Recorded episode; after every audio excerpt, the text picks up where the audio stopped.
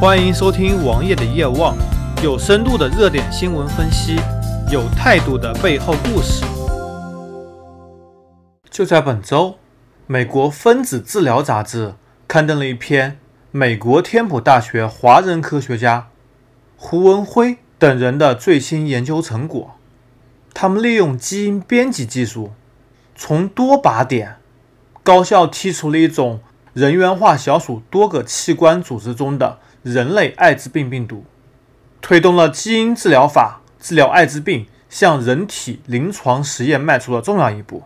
讲的简单一点，就是说，在小鼠身上植入了艾滋病病毒，然后通过基因编辑技术，把小鼠的艾滋病病毒给剔除了。艾滋病是一种人类必死的疾病，而且没有任何方法可以治愈。虽然现在已经有了很多方法，在持续服药可以把艾滋病患病时间推迟到二十五至三十年，但是某些特效药非常昂贵。由于某个美国企业的垄断，导致了印度药的风行。虽然国家也提供一定的免费措施来给艾滋病患者提供药物，但是这只是一种延缓的办法。现在人们通过了基因编辑技术，已经可以治愈小鼠身上的艾滋病，那么离人体的临床实验也就不远了。什么是基因编辑技术呢？在之前我们的另外一档节目中也说到，其实转基因就是一种基因编辑技术。同样，之前我们有聊到抑郁症，很多人抑郁症也是通过遗传来进行的。那么人类也通过基因编辑技术，将人身上控制抑郁症的基因移植到猩猩和猴子身上，同时也通过疗法证明了相关的基因片段的有效性，并且为人类治愈抑郁症打下了坚实的基础。基因编辑疗法是人类未来一百年的发展趋势。说的更通俗一点，转基因是人类未来一百年的发展趋势。我们必须要拥抱这项技术，因为这才是未来。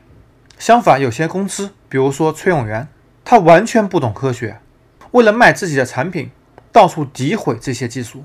就在上周，他还在微博上说，转基因黄金大米是用重水来浇筑的，重水是有放射性的。OK，你知道浇灌这些东西重水需要多少钱吗？每一百毫升重水需要一百多元人民币，你交得起吗？这些工资进行错误的科普，错误的引导。使得我们国家国民素质进一步下降。你说这种人应该枪毙呢，还是枪毙呢？回到我们今天的话题，艾滋病病毒基因具有善变性。目前这种疗法不能百分之一百清除动物体内的艾滋病病毒，但是能够显著降低潜伏病毒的数量。因此，它如果与逆抗转录病毒药物结合，可能会是一种新型的治疗艾滋病的策略。那么还有一个问题。现在非常主流一种叫做基因检测，这种是科学的吗？首先，我回答一下这个问题，这个问题是科学的，但是目前人类已知的基因数量太少了，只占总的 DNA 序列数量的千分之一。已知的是可以定性的，但是仍然有太多太多未知的事情，依然需要科学界持续努力。不过，人体 DNA 片段中有三分之二是无用的。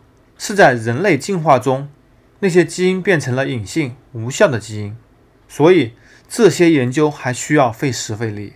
基因编辑技术是人类未来的趋势，这毫无疑问。